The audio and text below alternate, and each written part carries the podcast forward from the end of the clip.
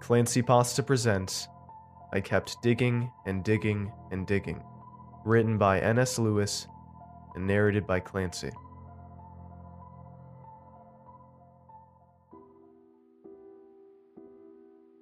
At first, it was easy to lie, both to my wife and to myself. She worked later than I did, and came home one evening two weeks ago to find me in the backyard throwing a shovelful of dirt over my shoulder. There was a hole, about two feet deep by about four feet in diameter, in front of me. Hi, said Mary, sliding open the glass door from the kitchen. What you doing out here, honey? I stuck the shovel in the ground, leaned on it, and wiped some sweat from my forehead. It's a surprise, I said. She laughed. You know how creepy that sounds, right? You're not planning on murdering your pregnant wife, are you? Is that the surprise? I smiled. The whole point of a surprise is that you're not supposed to know what it is until it's time. I picked up the shovel and started digging again. Could you turn on the outside light for me, honey? Dinner? She asked. Not hungry, I said, tossing back another bit of dirt. Sheesh. All right, have fun digging your hole. She went back in and flipped on the light for me. I kept digging. By the end of the first night, it was three feet deep and seven feet in diameter. I stood there, exhausted, looking at it. I pictured a little girl. I was hoping for a girl, splashing around in a swimming pool and smiled. My wife was going to be so surprised and happy when she finally figured out what I was doing. By the third night, I had only gone down about another three feet and extended out another seven feet in diameter. The hole was expanding at a much slower rate now. I had to begin to walk each shovelful a ways up a ladder in order to heave it over the ridge of dirt that circled the hole. Not good, I thought, surveying the night's work. Gonna have to take tomorrow off if I want to get this done. In the morning, I was up early, digging away. Mary slid open the door. Honey, what are you doing? I climbed up the ladder a step or two so that I could see her. What's it look like I'm doing? I said, smiling. Digging. You're not going into work today? You're going to stay home digging? That's right, I said. Gonna stay home digging. You know, the money I'm saving doing this by hand, instead of hiring some guy to come with an excavator, figure I can afford to take a day off.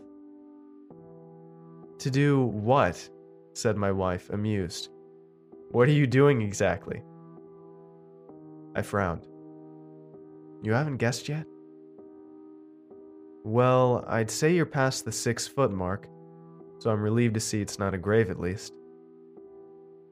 It's a swimming pool, Mary. Anybody can see that. Oh, she said. Then her face lit up. Oh, cool. But. Yes? Aren't underground pools usually, you know, rectangular? Not all of them, I said, suddenly bored with the conversation. Not by a long shot. Welp, better get back to it. Damn thing isn't going to dig itself. All right, said Mary. Uh, have fun, and thanks. That's really cool. I'm excited now. You bet, I said, descending the ladder. I dug all day, and by the end of it, I was filthy and exhausted, but I felt good. I was making progress. I had made it down another four feet and had expanded outward another six. I was getting there. When Mary got home, I was still out there, staring into the hole. Holy shit, she said. That's a big hole. Yep, I said. Isn't that. That's pretty deep. Isn't that a little deep for a swimming pool? Especially one that a child is going to use? Oh, I said, scowling. Didn't know you had your PhD in swimming pools. Thought you went to law school. My bad. Jesus, honey, I'm not trying to give you a hard time. I just thought swimming pools weren't that deep. But what do I know? I guess you need room for the concrete. Of course you need room for the concrete, I said, brightening up now. Can't just pour water directly into a dirt hole. You do that, all you got is a mud puddle. Sure, said Mary. Why don't you go take a shower and I'll order a pizza? Nah, I said. Gonna keep working for a while. You're going to. Alright, said Mary, frowning. Have fun. That got me a little pissed, I'll admit. Here I was, working my ass off so that the family could have a nice swimming pool, and what did I get for it? Attitude. I looked at the hole again. It did look a little deep to be a swimming pool. I admitted that much to myself. But you needed room for the concrete, and there were pumps and whatnot, and drains of some kind. I climbed back down the hole, ignoring that distant voice in my head whispering that I had no idea how to make a swimming pool. In the morning, I knew that Mary would give me shit if she knew that I was going to take work off again, so I shaved and got dressed like I was going into the office. We ate breakfast together and looked out the sliding glass door at the mountain of dirt piled around the hole. Thank you so much for digging that hole, honey, said Mary. What a great idea. And I can't believe that you actually did it yourself, by hand. That's awesome. She patted her pregnant belly. We're so lucky to have you. I smiled. It's fun, you know? I'm really enjoying myself. That's great, honey. We finished up breakfast, and then I got in my car, drove around the neighborhood for an hour, and finally circled back around to my house when I was sure that Mary would be gone. That day, I focused on digging deeper without expanding the diameter of the hole. I made it another three feet, and I knew that I was done. It was now 13 feet deep and 20 feet in diameter. I climbed out of the hole over the mountain of dirt and looked down into it, feeling accomplished.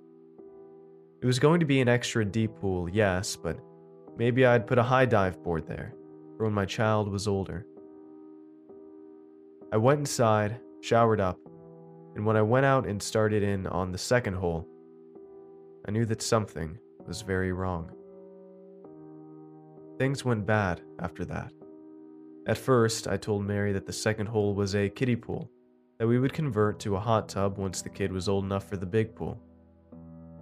Just makes sense to do them both at once, I said. But that stopped working once I was six feet down on that one. Finally, I broke down sobbing in Mary's arms. I don't know why I'm doing this, I said. I can't stop it. Of course you can, honey. Just stop digging. I pulled away from her and picked up my shovel. Do it, said a terrible voice in my head. One good smack. The hole's already dug. You can start again in a different location. It's okay. Thank God I resisted that voice. Listen, Mary, I said. You have to go. It's not safe for you here. What? Just go stay at a hotel until this is over. I don't know what else to tell you. You're scaring me, said Mary. Good, I said. The urge to hit her was still there, but I forced myself back into the hole. Once I started digging again, I forgot all about her. Mary did end up going somewhere, maybe a hotel, maybe somewhere else. She called me about a dozen times. I never picked up, and now she stopped. I knew that I was ruining my life, but I couldn't stop digging. I ended up digging six holes in total. The big one in the middle, then five smaller ones arranged in a circle outside of the big one. This morning I woke up and for the first time in two weeks, I didn't feel an overwhelming urge to dig. The relief was so tremendous that I cried. I hadn't even realized that feeling of intense pressure on me recently. It all felt automatic. Dig, dig, dig. Boy, you got your work cut out for you with Mary, I thought. And I did. But I felt hopeful. We would work things out. I would promise to go in for psychiatric evaluation. I would beg and cry earnest tears. I would do anything. I'd promise never to touch a goddamn shovel again. I went down to the kitchen and looked out the glass door at my backyard. My mouth dropped open as I saw that all of the holes had been filled in, and where just last night there were six big holes, there were now six patches of dirt. I slid the door open and stepped outside. I walked around the circles on the few spots of grass that remained in my yard. Something told me that I couldn't step on that dirt. Something told me that I couldn't let anybody step on that dirt. I thought I felt a vibration in the ground, so I bent down and put my ear to the grass. I swear that I heard a faint, steady buzzing sound. I checked a few different spots around the yard and heard it there too. I have no idea what's happening. Who filled in those holes? Why the hell was I digging them in the first place? I've thought about calling Mary, but I don't think I'm ready yet. I keep thinking back to that last evening with her, when I had come an inch away from bashing her head in. It's frightening. Has this happened to anybody else? Maybe not this exact thing, but something like it. Compulsion to dig holes. A buzzing sound coming from the ground. Anything? I see something out there now, poking up out of the dirt, swaying back and forth. I didn't notice it at first because it's near the same color as the dirt, and it's pretty small. It looks like a worm or maybe a tail? Not a finger. It couldn't be a finger. Is it a dead seedling blowing around in the breeze? I don't know. There are some binoculars somewhere in the house, but I can't find them just now. Mary would know where they are, but I can't call her. Not yet. I just want this whole thing to be over with. I want there to be some rational explanation that I can give to Mary. So I'm going out there. I'll write again when I get back, but I want to get this out there right now because I'm sick of being in the dark and need answers ASAP. Part 2 For a week and a half, I spent my free time trying to figure out what was wrong with my husband and what to do about it. I posted on dozens of online forums, desperately hoping for answers. My husband is succumbing to a strange compulsion to dig deep holes in our backyard. Does anybody know what this could indicate?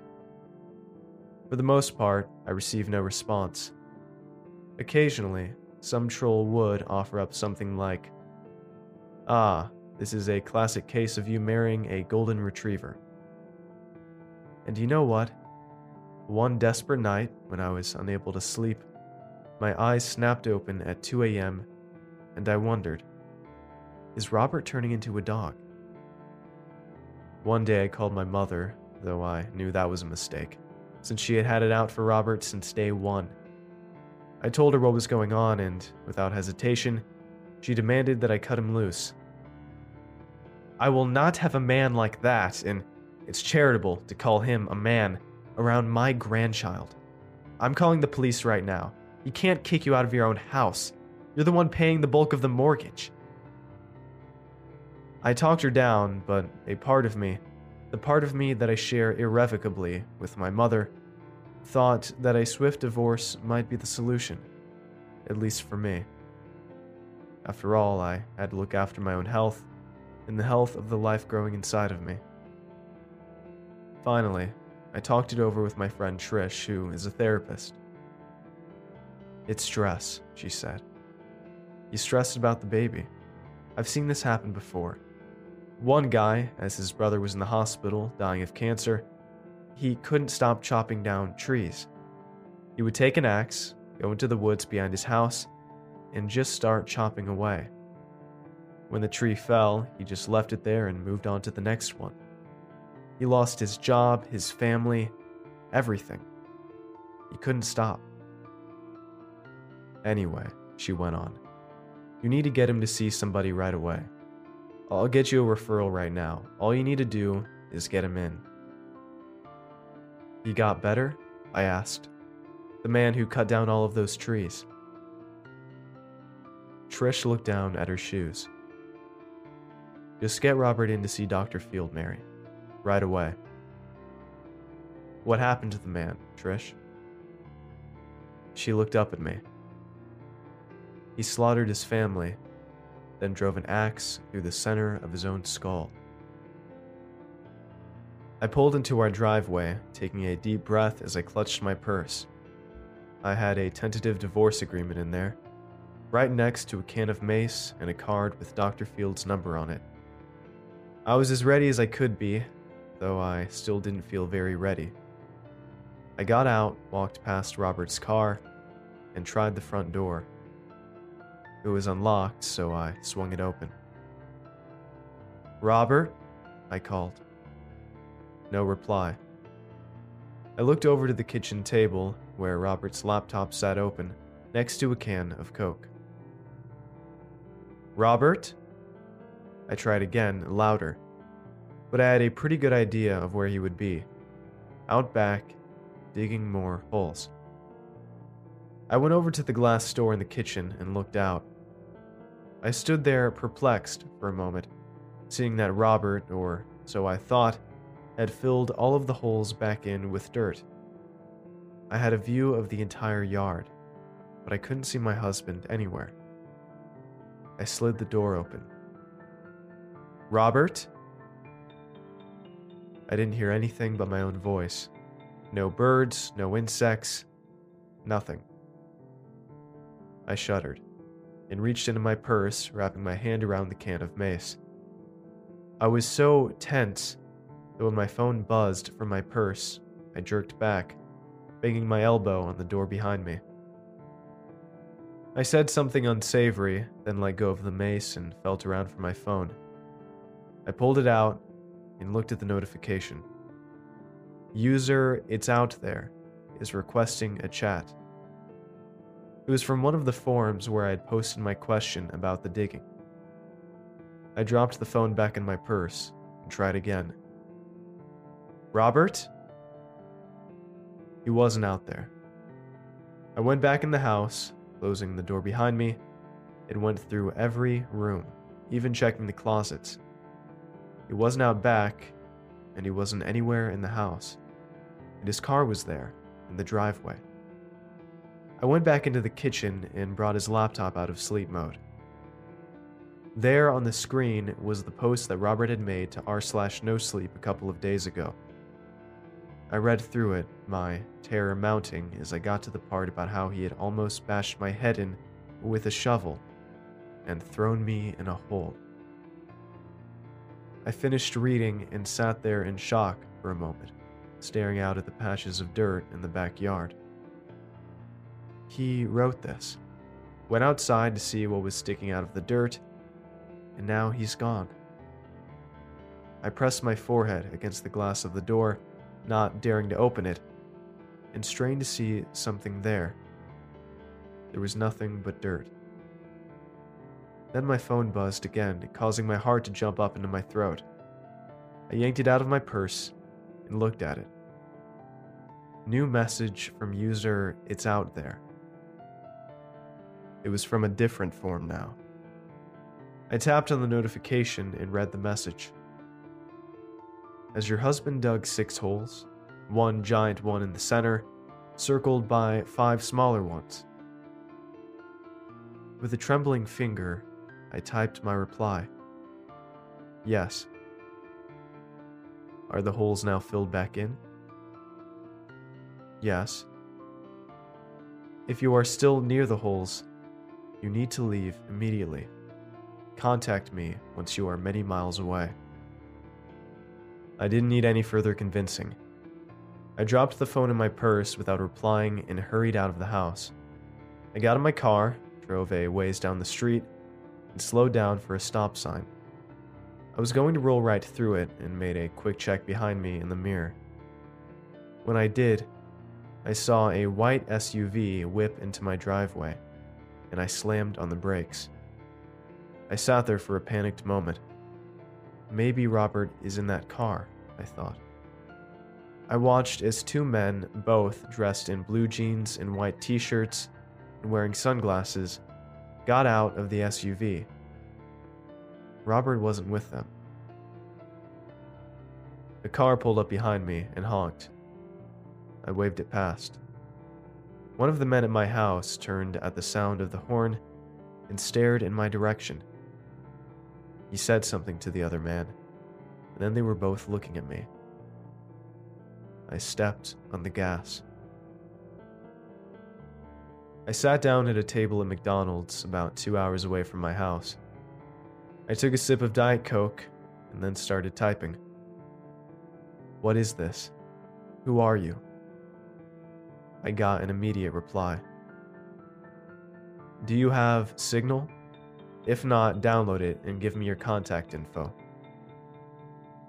I already had the app on my phone, as I used it for work a lot. I gave the mystery person my contact info and got another immediate message, now through Signal. You live near Taos, New Mexico, right? I do, I typed. Now, will you please tell me what is happening? Is your husband with you? No. He saw something in the dirt and went out to look, and now I don't know where he is. Do you know what happened to him? Is he okay? This time, the response wasn't immediate. I waited breathlessly. Finally, the message popped up. I don't think he's okay. I think they got him. I'm so sorry. What? Who? Who got him? Three minutes later, the response appeared. It said, Aliens. We met a few hours later. I can't say where. He told me the whole story. It took a long time for it to sink in. It doesn't seem real. Like it has to be a hoax. But Robert, I was there. I saw that insane look in his eyes when he was just about to kill me. I watched him dig those fucking holes. I read his story. I know that he's gone now. Not his body, but him. We have a lot to do in the coming days. But Maxwell, not his real name, has agreed to post on here, still under my husband's username, what he told me soon. I couldn't do it justice. Honestly, my mind sort of shut down several times while he was telling me. And it's all a jumbled mess of horror that I don't want to untangle just at the moment. I keep thinking about how much Robert loved me, in order to resist that urge to smash my head with a shovel and bury me in a hole. By then, the spores were deep in his brain. Maxwell has told me that the amount of willpower required to spare my life must have been almost superhuman. Maxwell calls it willpower, but really, it was love, and there was nothing superhuman about it. Today, I'm going to grieve for my husband. I'm giving myself the rest of the day to grieve. Then I will do what I have to do. Part 3 Finale. Hey everybody, Maxwell here. I hope that you have been enjoying the story so far. You came here to find out what I told Mary about the aliens. To be clear, I explained right away that I wasn't sure if they were actual extraterrestrials or not. It's just that they were unlike anything I'd ever seen before. And well, if it looks like an alien and eats your brain like an alien, and it's probably an alien. I told her about how, three years ago, I worked as part of an international alliance, tracking space debris falling to the Earth. Not just meteorites and that kind of thing, but chunks of satellites that we had sent out there to orbit the Earth. Shit happens. It's one of the laws of thermodynamics. And an unbelievable amount of the shit that happens up there falls down to the Earth. Not all at once in a big mass, but little by little. In fact, despite having an enormous, internationally coordinated team, we probably miss about half of the shit that falls down in any given year. This is no big secret. You can Google it. Anyway, the reason I told Mary that I thought they were aliens was that the incident happened to coincide with the appearance of a rather anomalous piece of space debris in the vicinity. It wasn't very large or anything like that, but man, did it have some strange properties. As in, three days after it landed outside of a small town in Minnesota, it was still glowing red, though not from heat. In fact, I told her as she listened with wide eyes, one just like it landed right outside of Taos about three weeks ago, which is how I guess that you live there. But back to the one in Minnesota. It was so unusual that, rather than bring it back to the lab to study it and risk messing with its properties by transporting it, we brought the lab to it. We loaded up an RV full of equipment and drove out there with a small team of eight people. One of those people was my buddy, Felix. Let me pause here and tell you a little story about Felix. I didn't tell this to Mary, of course, because it has nothing to do with aliens. Felix and I have been tight since college. We loved each other like brothers, and we've been through a lot of shit together, you know? Anyway, one day about three weeks ago, I get a call from Felix. You'll never guess who came in for an appointment today, he said. Felix is a professional hypnotist. Good business in Taos, New Mexico. A lot of people go for that kind of stuff. Who? I asked. Robert Helms. No shit. What was he doing there? Well, I guess he's got a baby coming.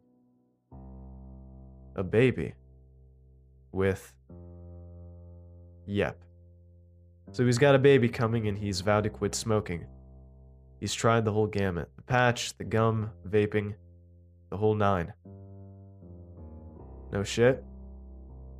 Yeah, so he kind of gives this little laugh and says, Guess I'll give this a shot. I tell him it's the first thing he should have tried. It's a proven. Hold on, hold on. Tell me that he apologized. Tell me that the first thing he did was give a tearful apology. Nope, said Felix. Didn't even recognize me.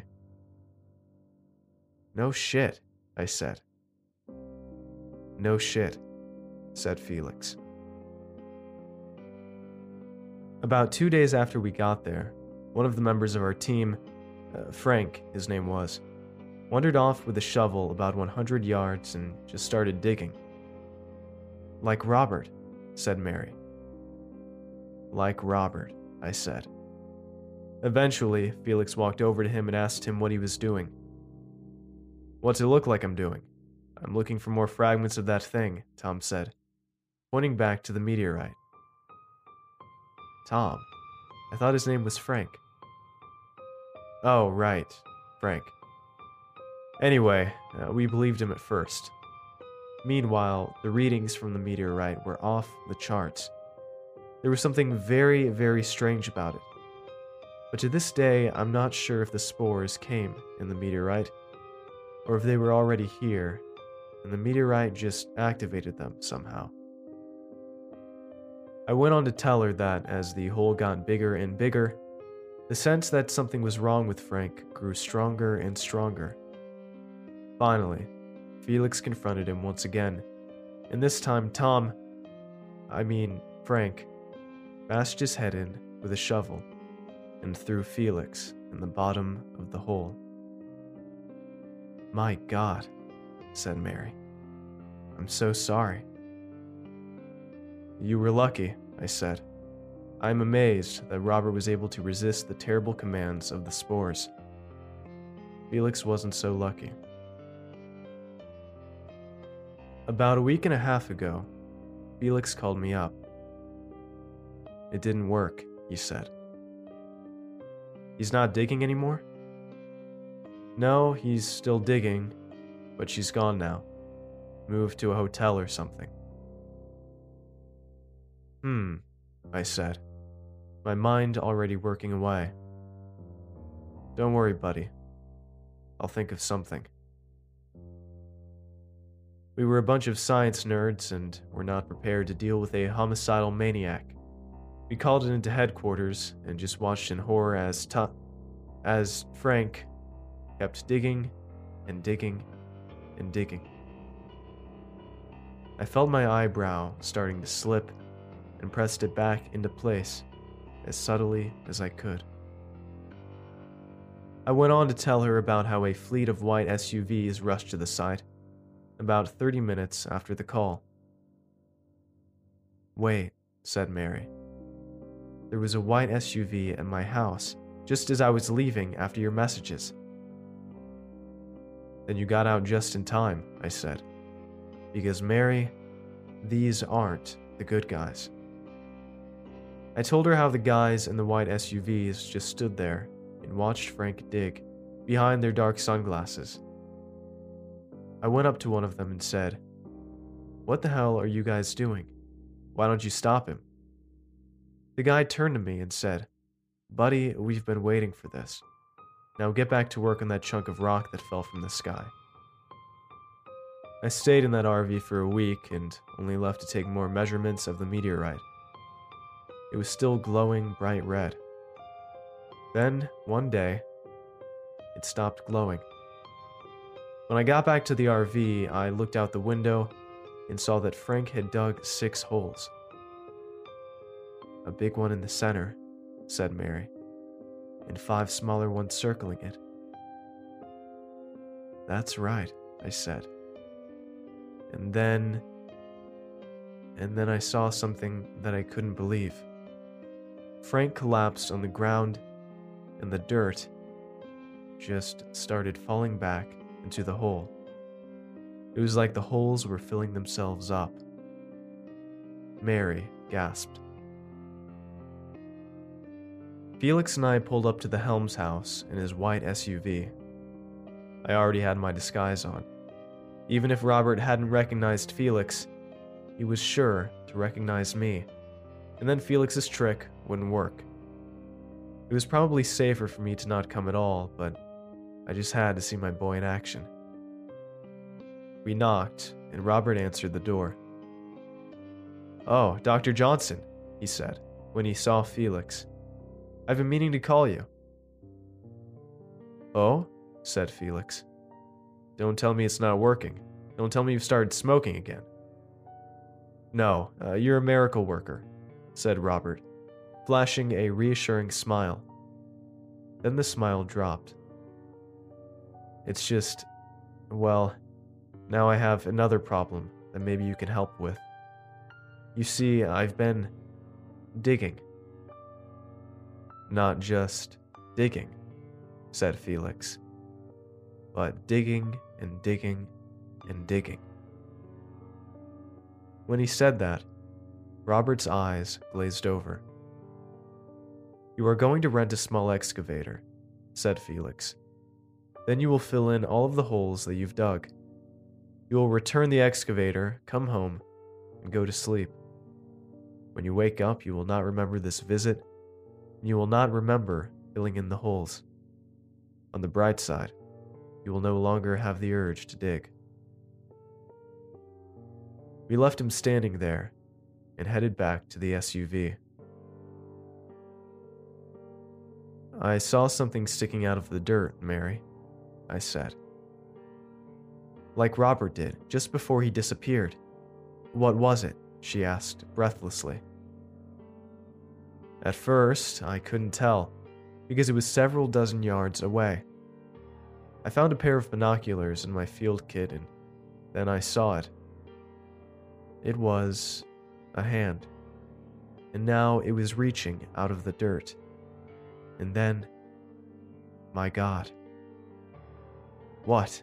said Mary, eyes wide as dinner plates. What? Then, it kept coming and coming, and I saw horrible brown claws gleaming in the afternoon sun.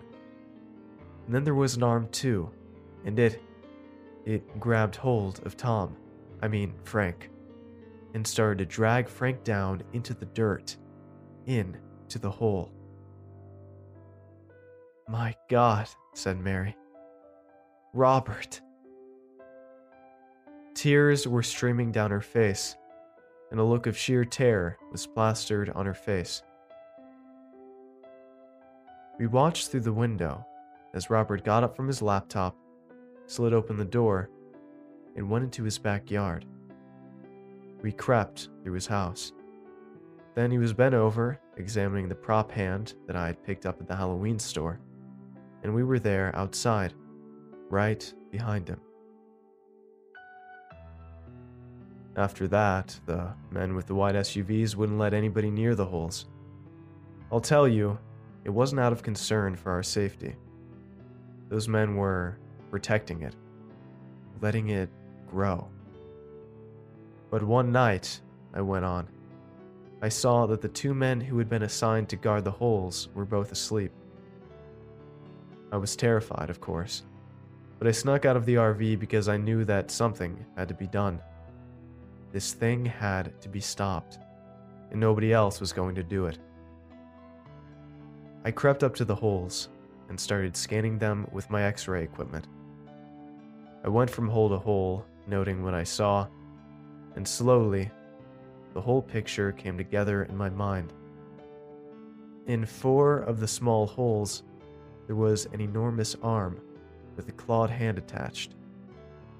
In the other of the smaller holes, there was a, a monstrous head with six eye holes and long, sharp teeth. And what was in the center hole? asked Mary, on the verge of pissing her pants. In the center hole, Mary, was the heart. I knew what I had to do. I picked up the shovel and started digging. One of the guards woke up, looked around, and saw me. I dug with all of my might, and as the first guard shook the second guard awake and began shouting at me, I struck something with my shovel. I uncovered a little more dirt, and I saw it. It was pure black. It was beating like mad. The arms were out of the holes now, all four of them, flailing wildly. I watched as one reached out and tore one of the guard's heads clean off his shoulders. And then, the head was up. I'm not ashamed to say I wet my trousers when I saw that head, Mary. Anybody would have. I saw the second guard run off screaming as I lifted the shovel high and plunged it with all of my might. It sunk easily into that black heart and caused an eruption of thick, foul black fluid. The head screamed, and then the whole thing began shriveling up. I paused for a beat, then said, Mary, you know what we have to do, don't you? Yes, she said. We have to kill the heart. Mary and I stood in the Helms' backyard, breathing heavily, taking a break from shoveling. We're almost there, I said. I remember it was about six feet down. Okay, she said. I can do it. For Robert. For Robert, I said solemnly. She stuck her shovel into the hole and then cried out, I hit something. She began clearing the dirt away rapidly. And then she started screaming. Anybody would have. Thirty seconds later, I pushed her dead body on top of her husband's. So, why did I do it? Well, I could lie and say that it was revenge for Robert and Mary breaking my best friend's heart. You see, back in college, Felix had gone on a few dates with Mary and was head over heels in love with her. That's when Robert swept in and stole Mary away from my boy. But I already got my revenge for that. One night about 10 years ago, I waited in the parking lot at Robert's work and stabbed him seven times in the stomach. That's why he would have remembered my face. I wasn't caught for that. I never am. So, why did I do it? I guess it was when I found out that Robert didn't even recognize Felix's face when he went in for that initial hypnosis session. That's what pushed me over the edge. To Robert, Felix was nothing, never worthy of even the slightest consideration. But then, why, after I pushed Mary's body into the hole, did I turn around and shoot Felix in the forehead? I could say that he was a liability. I've told you too much about him. You could have found him easily by Googling hypnotist in Taos. I'm confident that I've tweaked enough of the details so that you'll never find me. But that doesn't explain why I divulged all of those details about him in the first place. I guess I couldn't help myself. I just love a good story. Don't you?